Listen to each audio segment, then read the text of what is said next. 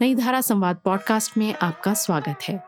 ये है सीज़न पाँच का एपिसोड दो, जो हमारे यूट्यूब चैनल पर 6 मार्च 2022 को प्रसारित हुआ था।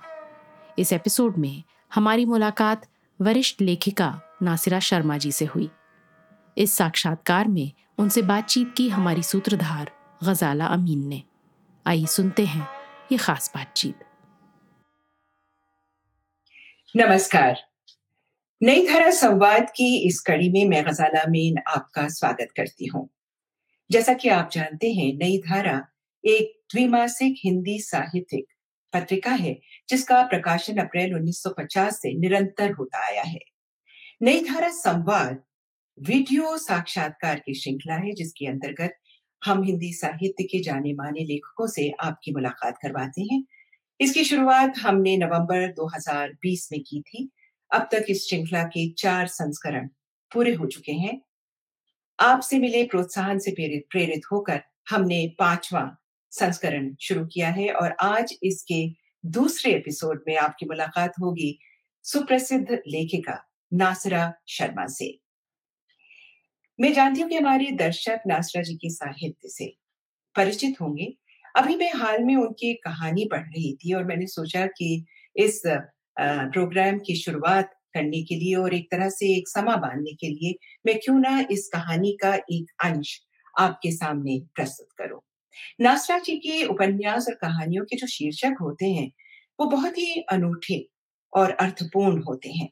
जैसे कि इस कहानी का शीर्षक है, बावली, जो कि बावली जितना ही गहरा है। मैं अपने को हमेशा से दूसरों में बांटती आई हूँ। ठीक बावली के पानी की तरह।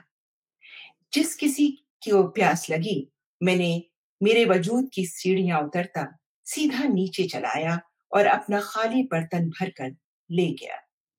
मैं कुआँ तो थी नहीं, जो किसी को रस्सी और ढोल डालने की जहमत उठानी पड़ती है। मैं तो एक बावली थी, पानी से भरी बावली, जिसके पानी को कोई भी अपने चुल्लुओं में भरकर अपने सूखे गले को तर कर सकता था। मेरे वजूद की दीवारों पर बेशुमार ताक बने हुए थे, जिनमें विभिन्न कबूतरों ने बसेरा कर रखा था। ताकों के बड़े बड़े दरों में गर्मी से तपती दोपहर के थके परिंदे मेरे ठंडे वजूद में आकर पनाह लेते। कितने? बेशुमार, आए होंगे। अपना दुख मेरे वजूद की बावली में डालकर, मेरे दिल के दालानों में बैठने लगे और मैं सब कुछ भूलकर उनमें अपने को बांटते रहे। कभी ख्याल ही नहीं आया कि मेरा, सिर्फ़ मेरा मेरा अपना एकदम निजी भी कुछ हो सकता है। मैं तो उनमें प्यास के रिश्ते के नाम पर बटती रही। मैं संबंध का धागा जोड़ बैठती और पीने वाला मुझे पानी से भरी बावली से अधिक कुछ नहीं समझता था।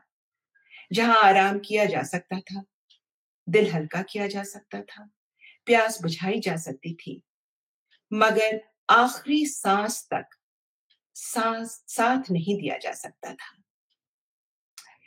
तो इस कहानी की शुरुआत तो इस तरह से हुई है, लेकिन नासरा जी की कहानियों में औरतें हमेशा जुझारू दिखाई दी। दिखाई है उन्होंने। वो बेसहारा, हताश नहीं होती है। उसी तरह से इस कहानी में भी आगे जो महिला पात्र है, वो अपनी प्रतिष्ठा बनाए रखती है और हिम्मत से आगे बढ़ती है। नासरा जी का जो लेखन है, वो इतना समृद्ध और वसी है कि उसका पूरी तरह से उल्लेख करना तो बहुत मुश्किल होगा, लेकिन तभी भी मैं कोशिश करती हूँ। आपने चौदह उपन्यास, अनेक कहानी संग्रह लिखे हैं। पत्रकारिता, अनुवाद बाल साहित्य, मीडिया में रेडियो और टेलीविज़न के लिए स्त्री विमर्श विषय पर आपने प्रशंसनीय कार्य किया है। और सबसे बड़ी बात यह है कि इन सभी विधाओं में उन्होंने कुछ नयापन लाना और कुछ एक नया मोड़ देने की पूरी कोशिश की है जिसमें वो सफल हुई है और इसीलिए हिंदी साहित्य में उनका एक खास मुकाम है। कमाल की बात यह है कि हिंदी और उर्दू के अतिरिक्त आप अंग्रेज़ी और फारसी में भी लिखती हैं और पश्तो पर भी इनकी पकड़ है। आप ईरानी समाज, राजनीति तथा कला और संस्कृति की विशेषज्ञ मानी जाती हैं। आपको अनेक पुरस्कारों से सम्मानित किया गया है, जैसे कि महादेवी वर्मा पुरस्कार, साहित्य अकादमी पुरस्कार जो कि 2016 में इनके उपन्यास पारिजात के लिए इनको मिला व्यास सम्मान कागज़ की नाव के लिए 2019 में और नई धारा सम्मान से भी इनको नवाजा गया। तो आइए स्वागत करते हैं नासरा शर्मा जी का। जी गजाला बहुत बहुत शुक्रिया और इस मंच का भी शुक्रिया नई धारा का कि उसने मुझे अपने पाठकों तक पहुँचाया और सभी पाठकों को मेरा आदाब और प्यार। नासर जी जब मुझे पता चला कि मुझे आपसे बातचीत करने का मौका मिल रहा है तो मैं इतनी एक्साइटेड हुई क्योंकि जो भी मैंने आपके बारे में सुना है उससे मैंने ये जाना है कि बहुत तरीके से जैसे हम लोगों के दोनों के का के जो परिवार थे जो बचपन का माहौल था या जो हमारी विचार हैं चाहे वो धर्मनिरपेक्षता को लेके हो इंसानियत को लेके हो हमारे उदारवादी जो विचार हैं वो बहुत कुछ मिलते हैं और हम दोनों ने ही उन विचारों को अपने जीवन में ढाला है और जिया है। तो मुझे लगता है मैं बहुत आपसे रेजोनेट करती हूँ और मुझे बहुत खुशी है कि आपसे मुझे नई धारा संवाद की इस कड़ी में बातचीत करने का मौका मिल रहा है। तो और उसके साथ मैं ये भी कहूँगी कि कुछ समानताएँ होंगी लेकिन आपकी तरह मैं बेखौफ लेखिका तो नहीं हो पाई वो बहुत मुश्किल है जिस तरह से आप अभी तक लिखती रही हैं। तो हम्म। मैं शुरुआत में ये कहना चाहूँगी नासरा जी कि मुझे बहुत आश्चर्य हुआ कि जो आपकी पहली कहानी थी राजा भैया जो प्रकाशित हुई उस समय आप महज सातवीं कक्षा में पढ़ती थी तो ये नन्ही सी बच्ची के दिमाग में ये लिखने का कीड़ा किस तरह से आया जरा बताइए अपने बचपन के बारे में अपने परिवार के बारे में देखिए घर में सब लिखते पढ़ते रहते थे क्योंकि बाहर का तो अट्रैक्शन आज की तरह था नहीं। जी। तो किताबें सबसे बड़ी दोस्त होती थी और हम्म। आपस में तो उसका डिस्कशन भाई बहनों में चलता था। और एक खास बात थी कि जो स्कूल का माहौल था वो बहुत दिलचस्प था। जी जी। उसमें लगातार हमारी प्रिंसिपल जो है वो लगातार कुछ ना कुछ कंपटीशन करवाती रहती थी। तो तीसरे क्लास में मेरा, जिसे कहते हैं कहानी लिखी थी कॉन्सुलेशन प्राइज भी मिला था। फिर मैगजीन वगैरह में लिखती रही, फिर ये पहली कहानी मेरी छपी। तो मैं कहूँगी कि पूरा माहौल जो इलाहाबाद का था और स्कूल का था, घर का था तो उसमें जिस तरह से एक बच्ची बड़ी हो सकती थी, उस तरह मैं बड़ी हुई। लेकिन मैंने कभी महसूस नहीं किया था कि मैं बड़े होकर राइटर बनूँगी। ख्वाहिश तो थी लेकिन ये नहीं था कि हर ख्वाब पूरा हो जाएगा मेरा। जी। तो आप आपने लिखा भी था कुछ अपने बचपन के बारे में एक छोटी सी लड़की जो तहखाने की सीढ़ियों पर बैठी है वो कुछ पढ़ के सुनाइए हमारे दर्शकों को। आ, वो एक्चुअली मेरे बचपन को मैंने याद किया था तकरीबन बहुत दिनों बाद होगा 2007 में ये पीस मैंने लिखा था। तो हाँ उसको मैं सुनाती हूँ उसके कुछ टुकड़े सुनाऊँगी मैं। ज़रूर। जी? जी ज़रूर। जी। ये मैं दिखाना चाहूँगी ये मेरा घर है जहाँ मैं पैदा हुई हूँ। ये बरामदा है। जी और ये मेरा बीए की जो वो थी उसकी तस्वीर थी। जैसे घर होते थे आँगन और जो है बरामदा दिखाई दे रहा है। जी। जी। मुझे साफ़ नज़र आ रहा है। पाँच छह साल की बच्ची किसी बात पर तनतनाई हुई अंधेरे तहखाने की पत्थर की सीढ़ियाँ तय करती आखिरी सीढ़ी पर जाकर बैठ जाती है। घुटनों पर दोनों कोहनी टिकाए हाथों की हथेलियों पर अपना चेहरा रखे वो अंधेरे में कुछ तलाश कर रही है। आँगन की तरफ़ खुलने वाली चौड़े पतले रोशनदान से रोशनी की धुंधली पीली झिरियों के साथ घर के लोगों के चलने और बोलने की आवाजों को मोटी जाली तक पहुँचा रही है। मगर वो इन आवाजों से बेगाना अपने अंदर डूबी है। आँखें अंधेरे की आदि हो गई तो उसे तहखाने की सफ़ेद दीवारों से बनी अलमारियाँ नज़र आने लगती हैं। और चौकियों पर सजे बड़े बड़े बकस। छत पर सलीके से लिपटे खस के पर्दे उसकी नज़रें उसमें अटक जाती हैं। कोई घोंसला तलाश करने के लिए, मगर वहाँ कोई चिड़िया या चिड्डा खस के तिनके खींचता, फड़फड़ाता उसे नज़र नहीं आता है। आँखें घुमाकर वो शीशे की नाजुक नलियों और मोतियों से बने पर्दे को ताकती है, जो कई रंगों में अपनी आभा फैला रही है। ये यहाँ क्यों लटका है? सोचकर वो उठती है और अपने हाथों से उस झालर को बार बार छूती है। दिल चाहता है कुछ दाने तोड़कर अपनी मुट्ठी में बंद कर ले, मगर वो लड़ी तोड़ नहीं पाती और अलमारी पर रखे सामानों को ताकती है। शीशे में बड़े बड़े लैंप हैं। शीशों के बड़े बड़े लैंप हैं, जिनकी सफ़ेद चिमनियों पर सफ़ेद बेलबूटे बने हैं। वे अलमारू के खाने पर औंधिए रखे हैं। उसे याद नहीं पड़ता कि उसने तेल के इन लैंपों को कभी जलते देखा है। नीचे के खाने में कुछ और चीज़ें हैं, जिसको वो समझ नहीं पाती और बढ़कर दूसरी अलमारी को देखती है, जहाँ ढेरों पेट्रोमैक्स और लैंटेने रखी हैं। दूसरे खाने पर चीनी की प्लेटों और कटोरों का मीनार सा बना है।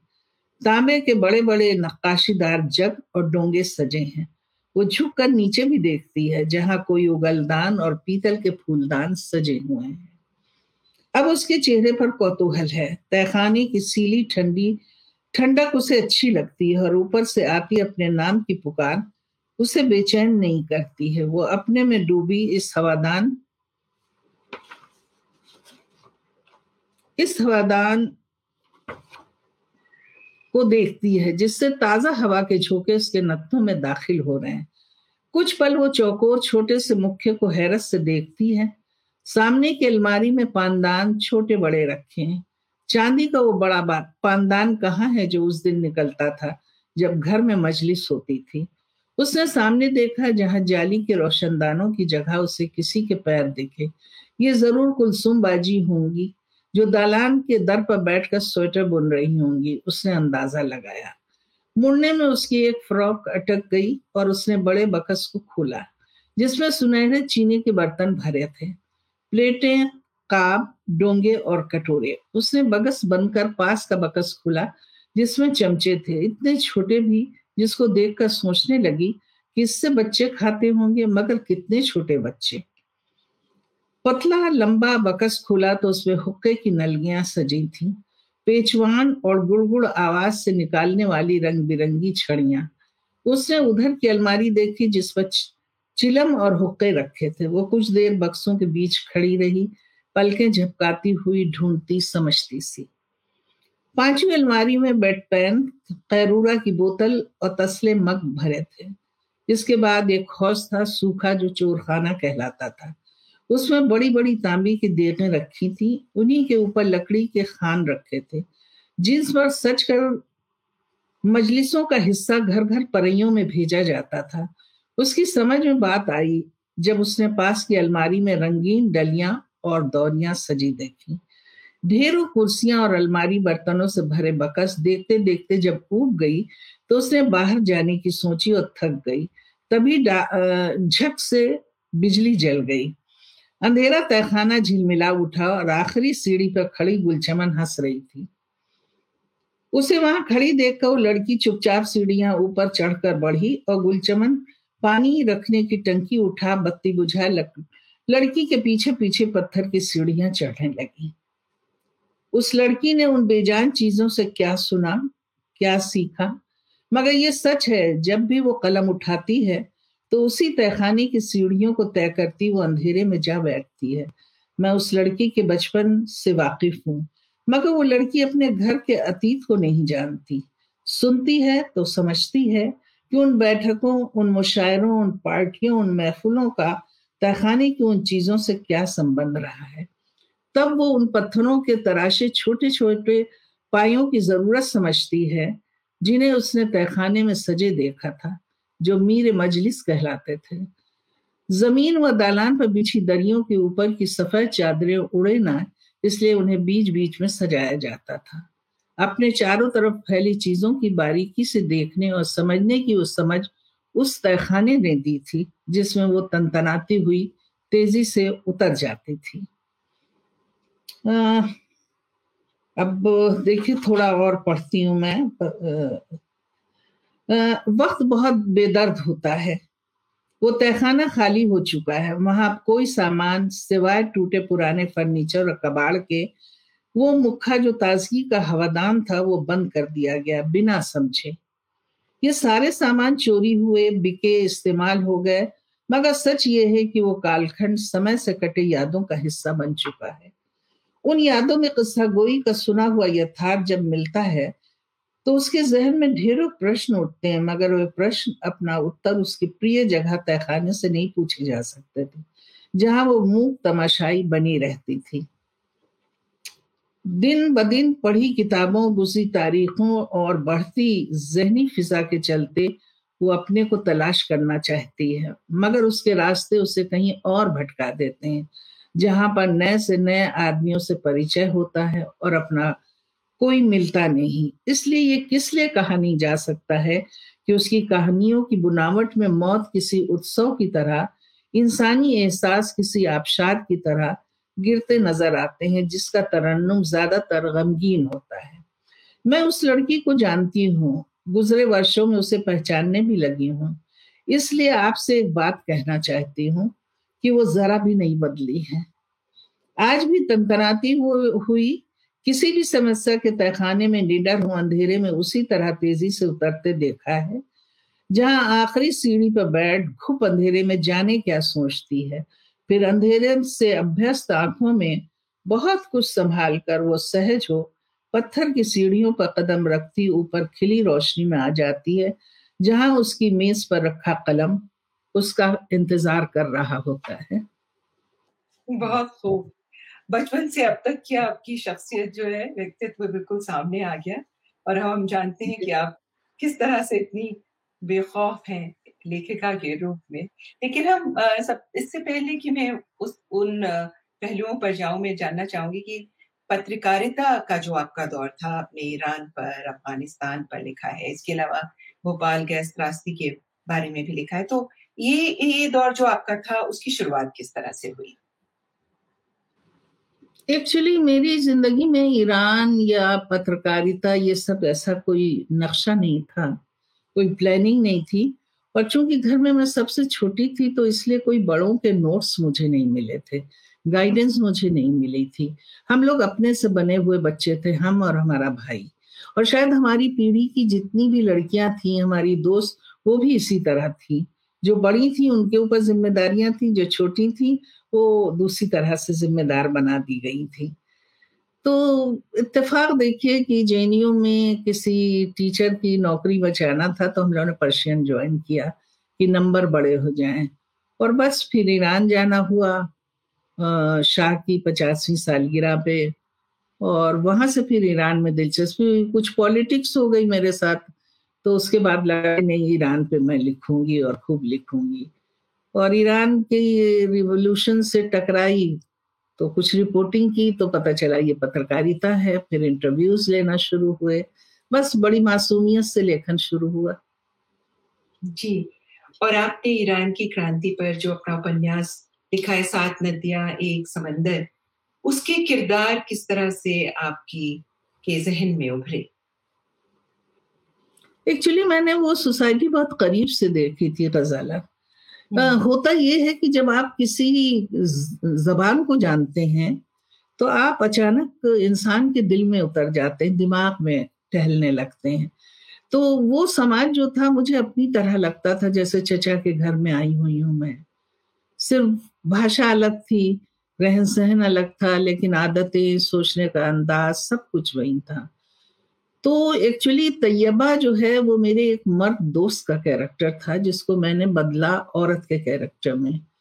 और इसलिए बदला कि जो ईरान का इनकलाब था, उसके लिए इमाम खुमैनी ने खुद कहा था कि अगर औरतें बाहर न निकलती तो ये इनकलाब अपने वजूद में ना आता। तो इसलिए मुझे कैरेक्टर्स लेने थे औरतों के, और तरह तरह की औरतें उसमें हैं। जिसमें तैयबा जो है रिप्रेजेंटेटिव कैरेक्टर है, मर्द भी हैं, लेकिन वो सेकंड ग्रेड पे हैं। अच्छा ये बताइए कि ज़्यादातर देखा गया है कि हिंदी साहित्य जो था, वो काफ़ी भावनात्मक होता था। आपने एक पहल की जिसमें आपने शोध आधारित रिसर्च बेस्ड आपने जो थे, उपन्यास लिखने शुरू किए। और वो एक ऐसी पहल थी जिससे औरों ने भी प्रेरणा लिखी, ली और अब बहुत से नौजवान लेखक भी उस तरह से लिख रहे हैं। जैसे कि अंग्रेज़ी में तो खैर अगर सोचा जाए तो जैसे अमिताभ घोष के जो उपन्यास होते हैं अंग्रेज़ी में, वो भी इसी तरह से तथ्यों पर आधारित होते हैं। तो ये आपका एक खास मुकाम है हिंदी साहित्य में कि आपने शोध पर आधारित उपन्यास लिखे। तो क्या आपका जो अनुभव था पत्रकारिता का, उससे आपको प्रेरणा मिली? इस तरह से रिसर्च बेस्ड उपन्यास लिखने की क्योंकि इसमें तथ्य होते हैं इनमें बहुत ये बहुत प्रभावशाली होते हैं ये उपन्यास आपके। हम्म, मैंने एक जगह हम्म, बिहार के विधान सभा में एक प्रोग्राम था। वहाँ मुझे बोलना था तो वहाँ मैं बोली थी कि मैं बूढ़ी पैदा हुई हूँ। एक्चुअली मैं बड़ी खामोश लड़की थी और बहुत ऑब्जर्वेशन मेरा बहुत जिसे तीखा होता था, और बहुत चीज़ों की तह में पहुँचने का बहुत मुझे जुनून सा था। तो जो देखने का ज़िंदगी ने जो मुझे दिया, झूठ, सच, परतदार चेहरे, बदलते चेहरे तो इन सबको से मैंने बहुत कुछ सीखा। और बात की तह तक पहुँचना और सच्चाई को ढूंढना ये चीज़ जो है, ये अपने आप मेरे वजूद में आ गई। हालात की वजह से। तो उसने फिर मुझे इस तरह की राइटिंग में किया कि जो मुझे लिखना है, वो मेरे अपने जोश में मुझे नहीं लिखना है, या इस तरह से लिखना नहीं है कि मैं ये चाहती हूँ, इसलिए मैं लिखूँगी। वो भी रहता है कहीं पस पर्दा, लेकिन मेन चीज़ रहती कि जो चीज़ मैं उठा रही हूँ, उसके बारे में मुझे पूरी मालूम होनी चाहिए। ये बात है। जी। आपने सियासत पर काफ़ी लिखा है और आपका मानना है कि सियासत की एक खामोश हिंसा होती है। तो इससे क्या मायने है आपका? देखिए खामोश हिंसा का तजर्बा आपको भी होगा और हमें भी है। ठीक है हम लोग आज़ादी के बाद पैदा हुए वजूद में आए लेकिन जो बंटवारे का अदब था वो तो हमारे जहनों में था ही ना। सादत हसन मंटो की कहानियों से आप नहीं निकल सकते और खासकर खोलदो से। मैं तो यहाँ तक कहती हूँ कि सारा अदब एक तरफ़ रख दीजिए और खोल दो एक तरफ़ रख दीजिए तो खोल दो का पल्ला भारी रहेगा। तो उसमें यह है कि जो चीज़ें हैं मैंने महसूस की हैं वो मैं जाती तौर से मेरी ज़िंदगी से ताल्लुक नहीं रखती थी। लेकिन जो माहौल मैंने जिया, उसमें ये साफ़ था कि एक हिंसा हम लोग आपस में एक दूसरे के साथ करते हैं, जिसमें खून तो नहीं होता, लेकिन मानसिक संताप बहुत ज़बरदस्त होता है। और इस चीज़ को मैं ज़िंदा मुहावरे में मैंने दिखाया भी है, और ज़िंदा मुहावरा मेरा उपन्यास बंटवारे के 45 साल बाद लिखा गया है। उन मुसलमानों को कि जो पाकिस्तान गए और वो मुसलमान जो यहाँ रह गए। तो उसको लेके पूरी एक कहानी कराची और फैजाबाद के एक गाँव से उठाती हूँ मैं।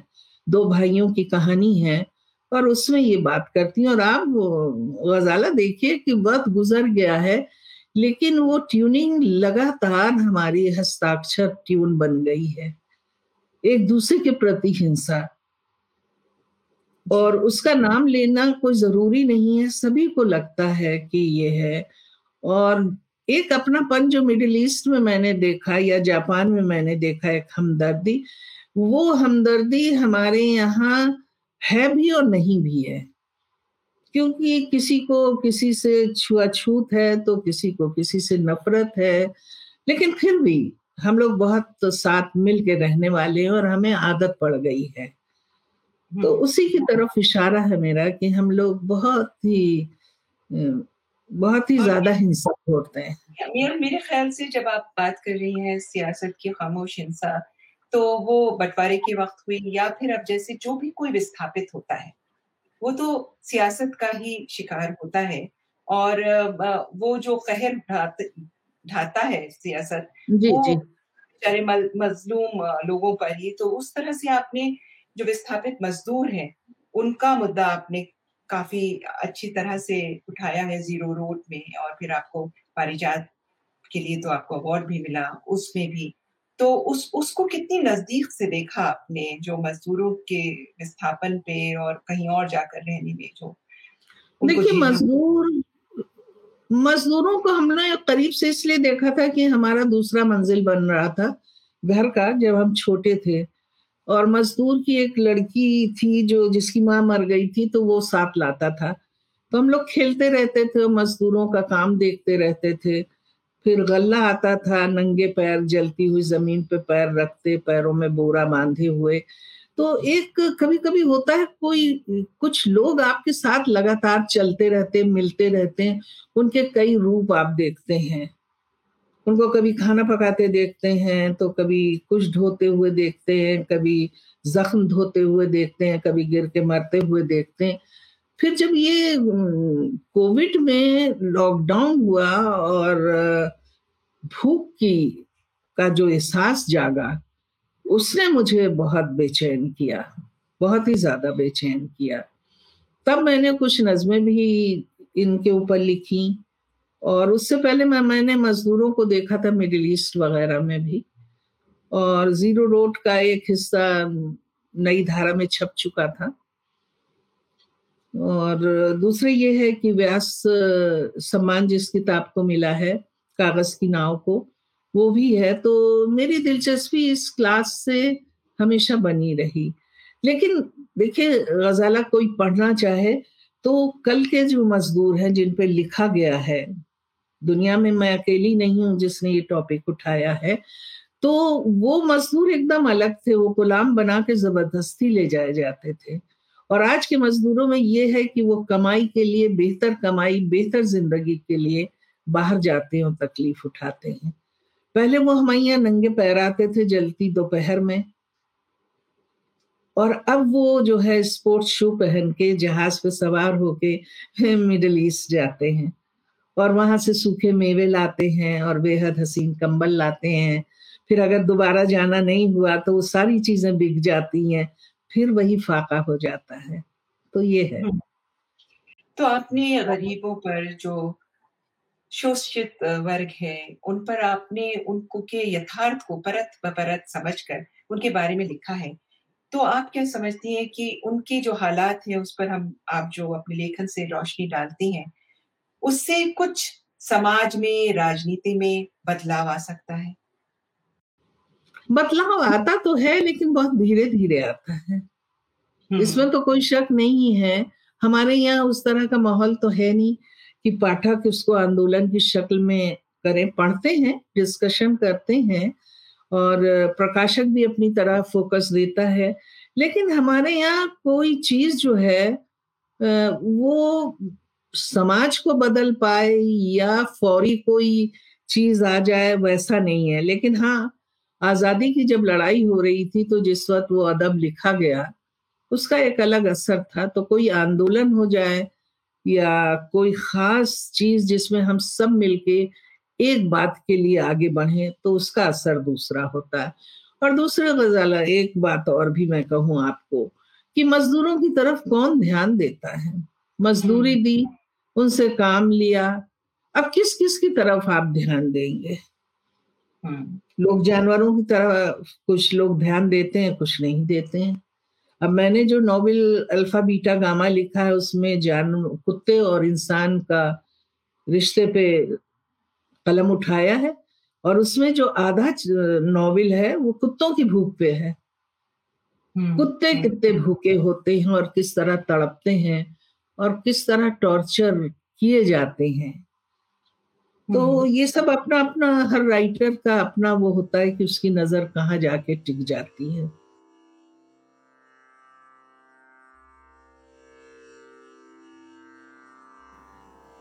नासिरा शर्मा जी की पहली कहानी सात वर्ष की आयु में प्रकाशित हुई थी। घर के माहौल और स्कूल की टीचरों के प्रोत्साहन ने उन्हें लिखने के लिए प्रेरित किया। अपने बचपन को उन्होंने रचनाओं में बहुत खूबसूरती से पिरोया है। ईरान की क्रांति पर उनकी रिपोर्टिंग और कहानियों ने उनकी पत्रकारिता को पहचान दिलाई।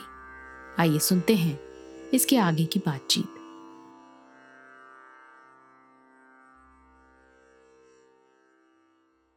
लेकिन ये बहुत अहम काम होता है किसी भी लेखक का कि इन सब विषयों को उजागर करें लोगों का ध्यान उसकी और आकर्षित हाँ, करें। अब तो उसमें ये कि एक जी एक कहानी तो बन गई थी कुत्ते पे लेकिन कुत्तों की नस्ल पे उनकी आदत पे और उनकी हिस्ट्री क्या रही है कुत्ता कहाँ कहाँ किस किस धर्म में किस हैसियत का है तो इस पर फिर रिसर्च करना पड़ता है थोड़ा सा उसको ज़्यादा भारी भरकम बनाने के लिए। लेकिन रिसर्च करके कोई चीज़ लिखने का मुझे बिल्कुल शौक नहीं है।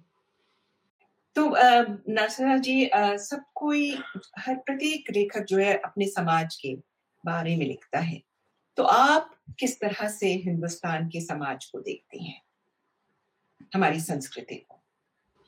देखिए, मैं जो हिंदुस्तान की खूबसूरती देखती हूँ, हिंदुस्तान की, वो बहुत ही आला किस्म की है और बहुत ही शानदार। और जब बाहर के मुल्कों में जाती हूँ और जो जो चीज़ों पे लोग उंगली रख के उसकी तारीफ़ करते हैं तो मानी बात है उसका असर तो होता ही है दिमाग में। साड़ी पहन के कहीं निकल जाती हूँ तो लोग मुड़ मुड़ के देखते हैं उस लिबास को। और ये सारी चीज़ें तो हैं लेकिन बहुत सारी दूसरी खूबियाँ भी हैं। फिलोसफी के, के लिहाज से हम लोगों के मिले जुले रहने पे ठीक है थोड़ी बहुत लड़ाई झगड़ा चलता है और सियासत होती है। लेकिन जो मेरे लेखन में जो चीज़ उभरी है, वो जिस हिंदुस्तान को मैं जानती हूँ या जो मुझे पसंद है, उसके खिलाफ जब कुछ होता है, तब मेरी बेचैनी ज़्यादा बढ़ जाती है। तो जिसे कहते हैं साझी संस्कृति मेरा खासा विषय है, क्योंकि हम लोग ऐसे मोहल्ले में रहे हैं जहाँ साझा संस्कृति रही है, सब लोग मिलजुल के रहते रहे हैं तो उसका असर मेरी राइटिंग में तो आया है। बिल्कुल आया है। जी हाँ। तो जो हम लोग कहते हैं गंगा जमुनी तहजीब हम लोगों की हम लोग साथ इतना रहे कि बहुत मुश्किल है। एक आ, मैं हमेशा मानती हूँ कि संस्कृति जो है एक दरिया की तरह है और उसमें अलग अलग जगह से लोग आते हैं वो पानी एक ही हो जाता है। तो उसको एक एक लहर को अलग आप कैंची से नहीं कर सकते हैं। वो सब घुल मिल जाता है और इसीलिए वो इतना समृद्ध होता है इतना आकर्षक होता है। और आपने जैसे हम लोग के यहाँ के हिंदुस्तान के मुस्लिम समाज के बारे में, मुस्लिम औरतों के बारे में काफ़ी कुछ लिखा है, जो लोगों को हट के दिखता है, क्योंकि बहुत से लोगों के मन में एक स्टेरियोटाइप जो छवि होती है, एक मुस्लिम औरत की, वो बनी हुई है। तो जब आप लिखती हैं तो एक तरह से ये पर्दा हटता है और सामने आता है कि चाहे आप हो या मैं हूँ, हम जैसी भी मुस्लिम महिलाएँ हैं, जिनकी परवरिश कैसे हुई है उनके विचार किस तरह से हम रखते हैं। तो आप जो मुस्लिम महिला दिखाती हैं उनके किरदार के बारे में बताइए आप। देखिए, सबसे बड़ी बात यह है कि हमको देखना है कि हमारा हिंदुस्तान कितना बड़ा है, उसमें कितने प्रांत हैं भौगोलिक सिचुएशन कहाँ कहाँ, क्या क्या है, उसमें जो बंदे रहते हैं, हिंदू, मुसलमान, सिख, ईसाई और जानवर, वो किस किस आदतों के मालिक हैं, उनके यहाँ क्या रस्म रिवाज है। तो मुसलमान इकहरा तो है नहीं। हम्म। इस तरह हिंदुस्तान विभिन्नताओं का मालिक है वैसे ही कोई भी धर्म धर्म के मानने वाले वो मुख्तलिफ़ होते हैं। तो मेरे यहाँ अगर गरीब तबका दिखाया जा रहा है और वो यूपी का है तो वो अपनी तरह से रिएक्ट करता है। जो मुसलमान हम यूरोप में बस दिखाते हैं वो एकदम अलग अंदाज का है। और जो मिडिल ईस्ट का है उसकी मान्यताएँ क्या है वो एक अलग तरीके से है। तो मेरे यहाँ जो है जैसे पारिजात की रूही है। जी। बहुत लोग बुरा मानेंगे इस बात को लेकिन माना नहीं किसी ने। वो ड्रिंक्स भी करती है वो यूरोप में पढ़ी हुई है वो डांस भी करती है वो बैडमिंटन भी खेलती है शॉर्ट्स भी पहनती है। तो ये सारी चीज़ें जो है मेरे किरदारों के साथ हैं जो मुसलमानों का रियल चेहरा है।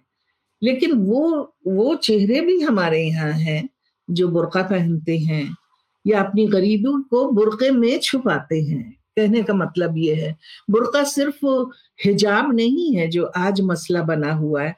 आज तो कोई भी चीज़ मसला बन जाती सियासत की वजह से। लेकिन आप खुद देखिए, गजाला, आप मुझसे छोटी हैं और मैं आपसे बड़ी हूँ। अक्सर लोग जब इतने अजीब तरह के सवाल करते हैं कि आपके जमाने में ऐसा होता था तो मैं से कहती थी कि ये लोग क्या सोच रहे हैं? हम लोग किस गुफा से निकले भाई? कौन से जमाने में हम रहते थे? हिंदुस्तान क्या था? ये तो आप समझिए।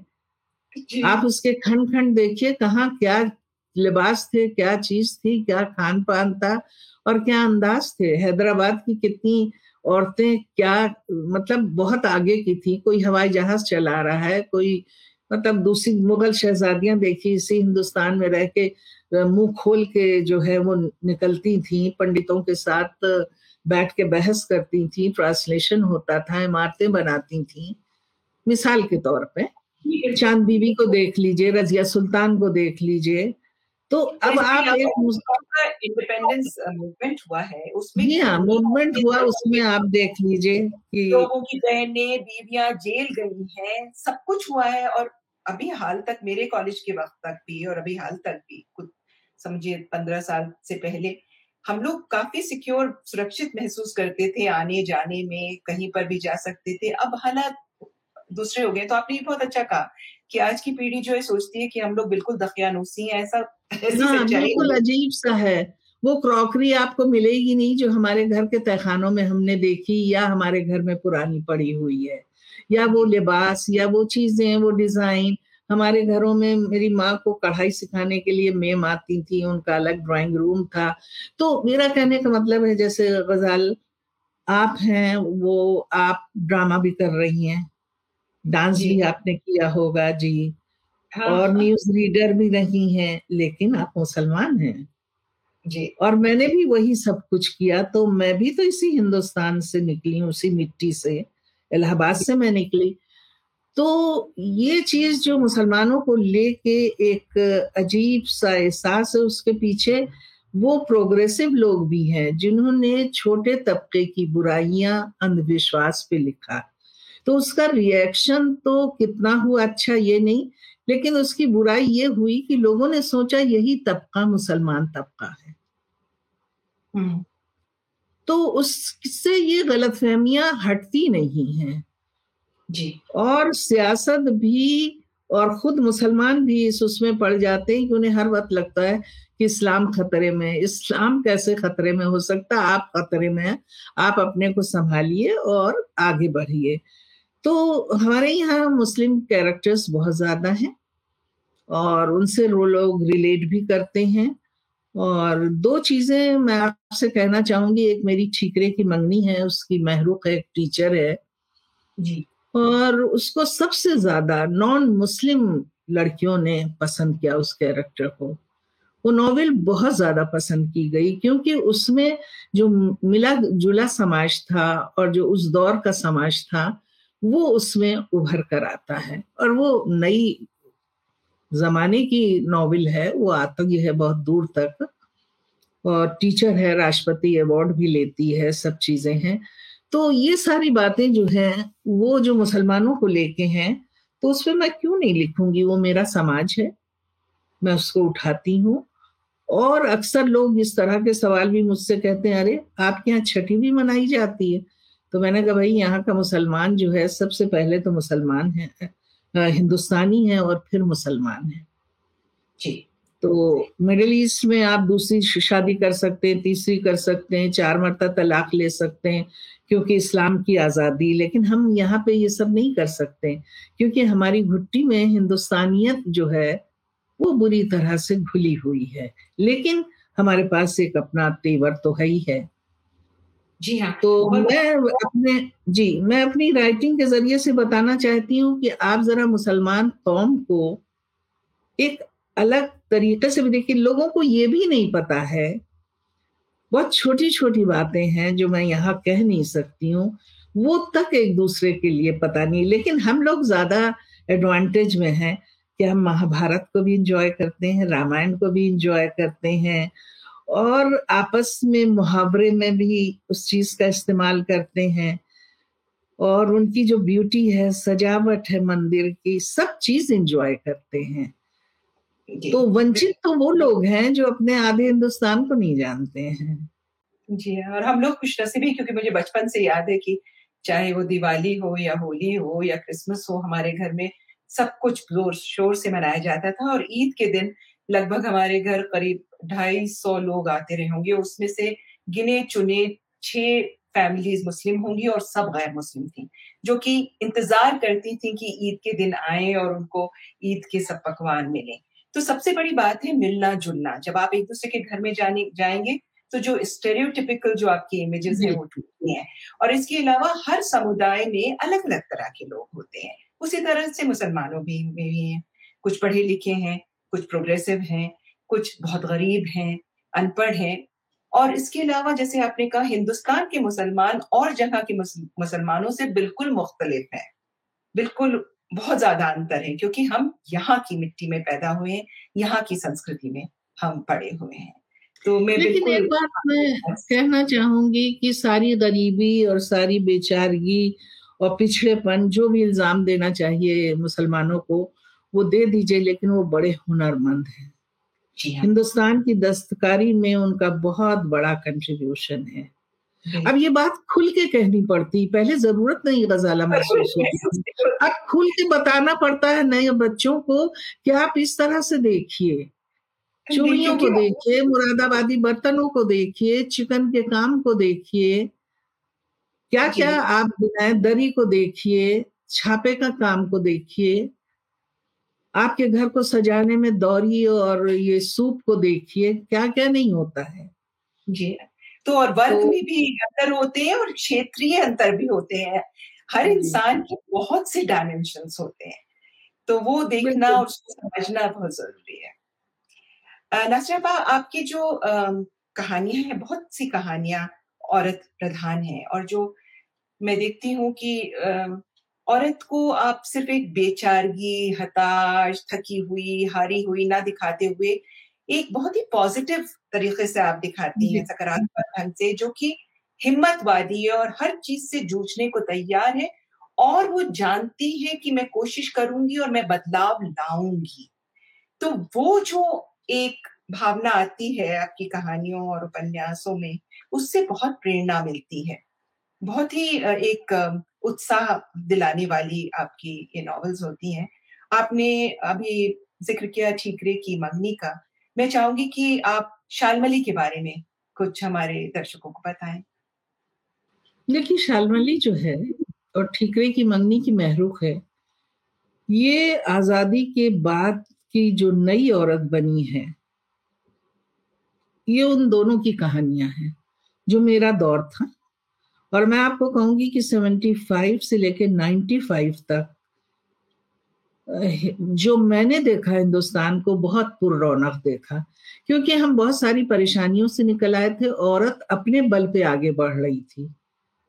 बिल्कुल अपने बल पे, क्योंकि वो उसको जो विरासत में उसके बुज़ुर्ग औरतों ने दिया था, जो अपने दम पे आगे बढ़ी थी, वो उसी विरासत को उसने लिया।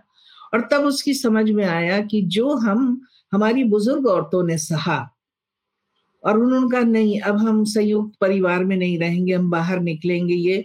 तो मेरी शालमाली ने कहा कि नहीं, मेरी जो पहचान का घर है वो मेरा अपना होगा और मैं जो हूँ बराबरी चाहती हूँ क्योंकि मैं तो कमा भी रही हूँ और मैं जो हूँ जो देश है, उसके सारे प्रोग्राम, योजनाओं में मैं हिस्सेदार हूँ। तो फिर मुझे एक ऐसा साथी चाहिए जिससे मैं शेयरिंग करूँ। मैं किसी स्वामी के साथ नहीं रह सकती हूँ, जो मुझे नौकर की तरह ट्रीट करे। तो ये नॉवेल कोई ऐसा नॉवेल नहीं है, उसमें सवालों की भरमार है, जिसको लेके मैं डिस्कशन करना चाहती थी। लेकिन बहुत पसंद किया गया अब भी बहुत सारे रिसर्च उस पर होते हैं। लेकिन उससे पहले मैंने एक, जो नॉवेल लिखी थी, वो थी ठिकरे की मंगनी, जिसकी महरुख थी। और महरुख जो है, उसने ये इस्टेब्लिश किया था कि माँ बाप के घर और शौहर के घर से अलग एक औरत की पहचान का भी घर होता है, जिसमें शालमली आके रहती है। तो ये ये चीज़ें जो हैं, ये मैंने उठाई अपनी तरीके से। और बहुत ही जिसे कहते हैं उसमें विचार भरे हुए हैं प्रोवोकेशन भरा हुआ है और वो दोनों रिप्रेजेंटेटिव हैं गंगा जमनी तहसीब की और दोनों दो कल्चर को लेके आगे बढ़ती हैं। उनकी मजबूरियाँ अपने अपने कल्चर धर्म के बीच में हैं। तो ये दोनों बहुत पसंद की जाती है मेरी नॉवल तो दासरा जी, जब हम आपकी महिला पात्रों की बात कर रहे हैं तो मैंने अभी हाल में आपकी कहानी पढ़ी तीसरा मोर्चा। उसमें एक अंश अपने दर्शकों को सुनाना चाहूँगी। तो उसमें दो दोस्त हैं राहुल और रहमान और वो लोग जंगल से गुजर रहे हैं और उनको रास्ते में एक लड़की बहुत ही बुरे हाल फटे कपड़ों में मिलती है और वो लोग किसी तरह से उससे बात करने की कोशिश करते हैं एक दुलाई उसको उड़ाते हैं। तो वो एक छोटा सा मैं अंश आपके सामने प्रस्तुत कर रही हूँ। तो ये दोनों ही उससे पूछ रहे हैं दोस्त राहुल और रहमान। तुम्हारा नाम क्या है? किस मोहल्ले की हो? तुम्हारे बाबा का नाम क्या है? हर सवाल पर खामोशी छाई रही। फिर राहुल और रहमान के मन में भी कई तरह के प्रश्न उठे। कि इसे साथ ले जाना भी ठीक है या नहीं? हो सकता है ये खुद भी हमारे साथ ना जाना पसंद करे। और अपने घर लौटना चाहे। मगर जब ये कुछ बोले, तभी तो आगे कुछ किया जा सकता है। गुजर है, शायद पंडित मुसलमान भी हो सकती है। मगर ये तय है कि कश्मीरी है। दोनों फिर चुपचाप बैठ गए और इंतज़ार करने लगे कि वो कुछ कहे, कुछ बोले, मगर उधर सन्नाटा रहा। राहुल को घर वालों की भी चिंता सता रही थी कि माँ बहन और बाबा परेशान हो रहे होंगे। कुछ बोलो, साथ चलना है तो चलो बहन, यहाँ यूँ पड़े रहना हम सबके लिए खतरनाक है। घर जाना है तो वो कहो, हम पहुँचा देंगे। थोड़ी देर खामोशी छाई रही, फिर आँसू पे पोछते हुए वो लड़की सर झुकाए शर्म से ज़मीन पर धसी धसी छोटे छोटे कदम रखती सामने आन खड़ी हुई। रहमान और राहुल की बेचैन नज़रें उसके चेहरे को देखने के लिए बेकरार सी, एक साथ उठी मगर बालों और दुलाई की ओट में मुँह छुपा था। मैं राहुल हूँ। ये रहमान, हम दोनों बचपन के दोस्त हैं। अगर तुम हिंदू हुई तो हमारी बहन। अगर मुसलमान हो तो रहमान के रिश्ते से हमारी बहन ही लगी। यदि उचित समझो तो कुछ अपने बारे में कहो ताकि मैं एक औरत हो। और औरत की असमत तो हिंदू मुसलमान नहीं हो सकती। लड़की की टूटी मगर नफरत में डूबी थकी आवाज़ उभरी। राहुल और रहमान चौंक पड़े। दोनों ही हिंदू मुसलमान के घेरे को तोड़ आसपास खड़े थे। मगर ये तीसरा? ये तीसरा मोर्चा? हिंदू और मुसलमान तो सिर्फ़ वो मर्द होते हैं जो अपने मज़हब के उन्माद में औरत की आबरू लूट कर अपना धर्म निभाते हैं। मैं कौन हूँ? मेरा नाम, मेरा मज़हब क्या है? मेरा मोहल्ला, मेरा पता क्या है? बताऊँ आपको कि मैं दो बच्चों की माँ हूँ और बच्चों का बाप साल भर से लापता है। बहन, हमें माफ़ करना। हमने तो रहमान शर्मिंदा सा हक लाया। आखिर वो थे कौन? राहुल ने उत्तेजित हो पूछा। पता नहीं उनका मज़हब क्या था? वर्दी में सब एक से लगते हैं। पहले उन्होंने मेरे शौहर का पता जानना चाहा। मुझे खुद कहा पता था? मेरे दोनों बच्चों को इतना पीटा कि वो दम तोड़ गए। फिर फिर मुझे, मैं डर से सुन हो गई थी। मेरे चारों तरफ़ अंधेरा था। मेरे अंदर भी अंधेरा छा गया। वो जवान औरत तने से सर टकरा कर रो पड़ी। रहमान और राहुल ने अजीब शर्मिंदगी भरी, बेबसी से एक दूसरे को देखा जैसे कह रहे हो, धर्म का तंग दायरा ही घुटन का एहसास नहीं दे रहा है, बल्कि सियासत की बढ़ती सत्ता में इंसानियत खड़ी विलाप कर रही है दोनों की नज़रें झुक गईं। तुम दोनों जाओ भाई, मैं माँ हूँ, मुझे बच्चों को दफनाना है, पत्नी हूँ मुझे अपने शौहर का इंतज़ार करना हो रहा, होगा। औरत हूँ, इसलिए जुल्म के खिलाफ मुझे ज़िंदा रहना है। मुझे भागना या मुँह छुपाना नहीं है, मुझे अभी ज़िंदा रहना है। उस औरत ने अपने को संभाला और दोनों की तरफ़ एक गहरी नज़र डाली, फिर धीरे धीरे करके वो आगे बढ़ी। तो ये मैं बताना चाह रही थी कि आपके किरदार जो हैं वो कितने हिम्मती हैं और एक नया रास्ता दिखाते हैं हौसले का। आपके पढ़ने का अंदाज भी बहुत खूबसूरत था उसमें जान पड़ गई। अपनी कहानी को भूल के आपको सुनने में लग गई जी। बहुत शुक्रिया अशरफ जी अब मैं ये बताना चाह रही हूँ कि हमारा जो ये प्रोग्राम है इसको बहुत से छात्र भी देखते हैं। युवा पीढ़ी बहुत से लोग इससे जुड़ते हैं। तो मैं चाहूँगी कि आप उनको बताएँ कि आपकी जो लेखन पूरी प्रक्रिया जो राइटिंग प्रोसेस है वो क्या होता है? किस तरह से आपको इंस्पिरेशन मिलती है? कैसे आप लिखती हैं? क्या अलग अलग चरण है? मैं जबानी बता सकती हूँ लेकिन मैं लिखा हुआ थोड़ा पढ़ दूँ। तो उससे भी बच्चों को अच्छा लगेगा। ये मेरी किताब है बुद्ध खाना उसके पीछे एक टुकड़ा है वो मैं पढ़ूँगी। जी। ये मेरी रचना प्रक्रिया पर ही है। जी। शुरू करती हूँ मैं। कभी कभी गर्म चाय डालने से जैसे कांच का गिलास चटक जाता है कुछ उसी से मिलता जुलता अनुभव मुझे तब होता है जब कोई वाक्य किसी का कहा सुना मुझे गहरे भेद कर मेरी पुख्ता ज़मीन को दरका जाता है। और शब्दों का गर्म लावा फूट कर एक सफ़ेद पन्नों पर फैल जाता है। मैं जानती हूँ कि अचानक आई वही स्थिति पूर्व नियोजित नहीं होती है तो भी पहले का बहुत कुछ जमा जो अंदर घुमड़ रहा होता है, उसे निकलने का एक बहाना मिल जाता है। इस तरह एक रचना का जन्म होता है। इस रचना प्रक्रिया से निकली मेरी कहानियाँ सरहद के इस पार असली बात, दूसरी हुकूमत, काला सूरज, इमाम साहब, विरासत, गूँगा आसमान, इंसानी नस्ल, एक न समाप्त होने वाली प्रेम कथा, पांचवा बेटा इत्यादि है, जो पहले ही झटके से अपना आकार ग्रहण कर बैठी। इन कहानियों को लिखते समय महसूस हुआ था कि मैं एक अंधी सुरंग से दौड़ती हुई गुजर रही हूँ। और अंत तक पहुंचकर जब मैं सूरज की तेज रोशनी से आँख मिलाती हूँ तो खुद से पूछती हूँ कि मैं इतनी देर थी कहाँ? ये किरदार कहाँ से आया और अपनी कहानी लिखवा कर कहाँ चला गया? सृजन की इस मासूम, मगर भरपूर अभिव्यक्ति का अपना सुख है। और इस सुख का अंदाज़ा तब होता है जब किसी कारणवश मुझे इन कहानियों को दोबारा पढ़ने का मौका मिलता है। रचना की यह प्रक्रिया मेरी हर कहानी का वृतांत नहीं है। जिस तरह मेरी कहानियाँ एक दूसरे से जुदा होती हैं, ठीक उसी तरह उनकी पैदाश की पत्री भी अलग होती है। मिसाल के तौर पे संसार है।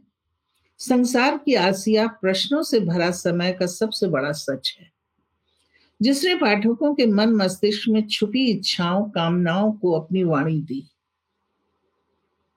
उसकी रचना के समय में तनाव में थी। मेरी इच्छा थी कि मूल प्रश्न से जूझती यह कहानी फूल की तरह नाजुक एहसास के साथ खिले और अपनी खुशबू बिखेरे अपनी इस ख्वाहिश के चलते मैंने उसके तीन ड्राफ्ट बनाए और शब्दों के चयन पर बहुत समय लगाया। जैसे कहानी के शुरू में, आसिया जब लस्त पस सी बिस्तर से उठी, मैंने लिखा था बाद में लगा, यहाँ एक ऐसा शब्द आना चाहिए जो अपने अर्थ में उस समर्पण का बयान लगे, जिसमें औरत का सारा वजूद सरशार होता है। तो ये थोड़ा सा है चीज़ जो मैंने पढ़ी बच्चों के लिए। और एक्चुअली जितना हम लोग खुश होते हैं अपने चीज़ों पे बोलने में, पढ़ने में, और लोग सोचते हैं कि हम बहुत ही हम्म, हर तरह से खुश रहते हैं राइटिंग खुशी नहीं होती बहुत पेन से गुजरना पड़ता है बहुत ज़्यादा। हाँ, और तो जैसे कि हर इंसान के साथ होता है वैसे लेखकों के साथ भी होता है उनके जीवन में भी उतार चढ़ाव आते हैं और जो आपका लिखने का सिलसिला है वो कई बार बहुत रफ्तार से चलता है कई बार रुकावट आ जाती है तो क्या आपने भी इस तरह से राइटर्स ब्लॉक जो कहते हैं, कभी उसका सामना किया हो या आप डिप्रेस्ड फील की हो बीच बीच में मेरे कई साल भी बर्बाद हुए, महीने और दिन नहीं कहूँगी। कुछ ऐसा होता है कि आप कुछ दूसरी चीज़ों में पड़ जाते हैं और फिर लौट के आते हैं और ऐसा महसूस होता है आप लिखना ही नहीं जानते हैं।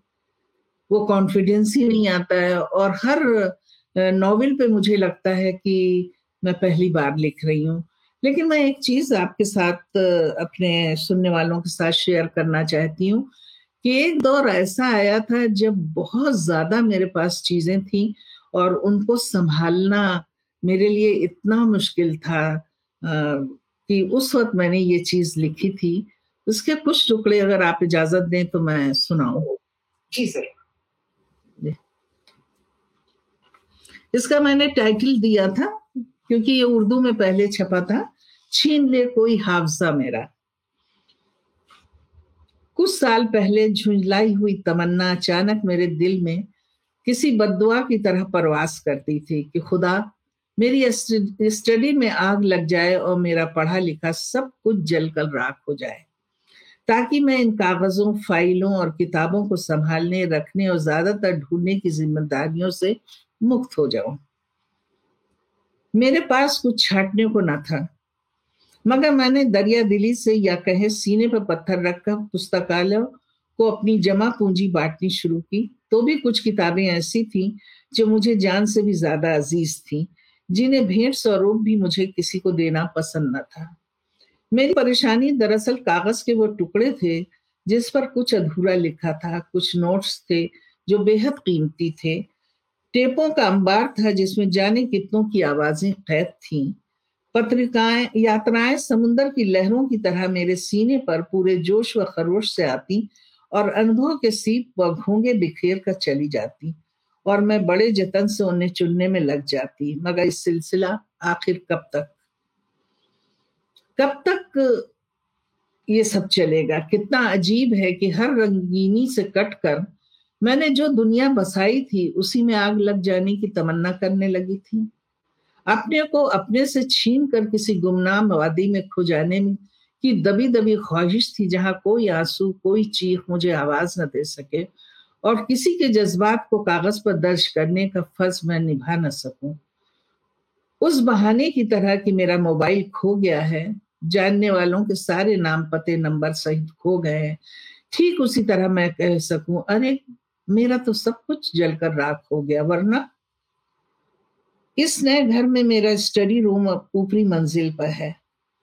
वो वहाँ जगह ही जगह है। छोटी खिड़की से बाहर देखो तो पेड़ की एक शाख, पत्तियों भरी आसमान का तिरछा कोना और पड़ोसियों के घर की बिना प्लास्टर वाली दीवारें। बड़ी खिड़की से बाहर देखो तो धूल से भरी फिजा में दूर खड़ी कुतुब मीनार, खुले आकाश पर किसी जिन्नाती मोमबत्ती की तरह मुझे नज़र आती है। बिस्तर पर लेटकर जब छत ताकूं तो छत पर बने गोल झरोके से झांकती हुई चिड़िया या फिर झरोका? सारे दिन धूप की लैंटर्न कमरे में गोल गोल घूम कर दिखाता है। रातों को तारों भरा आसमान और पीले चाँद की कलाएँ। यानी कि दाएँ बाएँ जगह ही जगह, मगर मैंने इसके बावजूद बहुत सी मैगजीनें और किताबों के आठ दस बड़े बड़े पैकेट मुझे छटवा दिए गए, मुझसे छटवा दिए गए। ये कहकर कि पुराने कागज़ आपको बीमार कर रहे हैं, फिर पुराने अधूरे काम। सोचती हूँ इस कमरे में खुद को मेरा आग लगाना कितना आसान है। फिर मैं ये काम इत्तेफाक पर क्यों छोड़ू? सारी रात कागज़ धीमे धीमे जले कैसे धीरे धीरे पिघले, लपटों में यादों का रंग बिखरे तो भी घर में किसी शख्स को उसकी राख होने का पता न चले। मेरा स्टडी बाकी कमरों से हटकर है। जलने की गंध भी ये कहकर टाल दी जाएगी कि आज फिर शमशान में कोई चिता जली है। कमरे में एकाएक आग लगने की तमन्ना कुछ दिनों से किसी मुर्दा परिंदे की तरह मेरे अतीत की गुफाओं में गुम हो चुकी है, क्योंकि मुझे बात ज़्यादा गहराई से समझ में आई कि सारे झगड़े की जड़ तो ये जहन है। और मैंने फ़ौरन अपने लिए दूसरी बददुआ गढ़ ली कि या खुदा मेरी याददाश्त मुझसे छीन ले ताकि मुझे कुछ याद ना रहे और न मैं किसी को पहचान सकूँ और किसी मासूम बच्चे की तरह हैरत से कुदरत के हुस्न को देख बाकी ज़िंदगी उसमें खोई रहूँ। चलिए जी ये फ़ेज़ तो खैर आपका बीत चुका है। मैं आखिर भी ये पूछना चाहूँगी कि अब आप किस प्रोजेक्ट पे काम कर रही हैं? देखिए ये तो जो था ये 20 22 साल पहले की बात है। हाँ। और अभी तो मेरी लॉकडाउन में बहुत ढेर सारी किताबें फिर से रिप्रिंट में गई। दो तीन नॉवेल में एट अ टाइम काम कर रही हूँ और कोई भी पूरी नहीं कर पा रही हूँ। तो अभी तो बहुत ज़्यादा काम है और बहुत ज़्यादा मैं उसमें बिज़ी हूँ। लेकिन एक बात कहना चाह रही हूँ कि मैंने अपनी बहुत सारी किताबें, बहुत सारी चीज़ें बांटी। उसके बाद बहुत खालीपन लगने लगा तो ये भी एक हकीकत है। आपका माहौल एक राइटर का किताबों ही से बनता है और किताबों के बीच में ही उसको ज़िंदगी मिलती है। तो ये बच्चों से मैं खास तौर से कहना चाह रही हूँ। बहुत बहुत शुक्रिया। इतना लुत्फ आया आपसे बातचीत करने में, बहुत मज़ा आया। और अभी तो कितनी और सवाल मेरे मन में थे और मेरे ख्याल से हमारे जो दर्शक हैं वो भी पूछना चाहेंगे, लेकिन चलिए वो कभी और। तो बहुत बहुत शुक्रिया नासरा जी कि आप नई धारा के संवाद के इस अंक में हमारे साथ शामिल हुई, आपने वक्त निकाला, हमें इतना सारा वक्त दिया। शुक्रिया, धन्यवाद। और मैं नई धारा के मंच को भी बहुत बहुत शुक्रिया अदा करती हूँ और इस बात का भी शुक्रिया अदा करती हूँ कि उन्होंने आपको भेजा, गज़ल आमीन को। मुझसे बातचीत करने के लिए।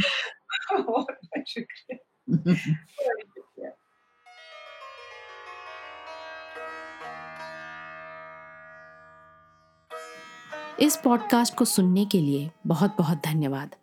हमें उम्मीद है कि ये बातचीत आपको ज़रूर पसंद आई होगी। आप संवाद के सभी पुराने और नए एपिसोड्स यूट्यूब पर देख सकते हैं। इसकी जानकारी पॉडकास्ट के डिस्क्रिप्शन में उपलब्ध है। जल्द ही आपसे फिर मुलाकात होगी। नमस्कार।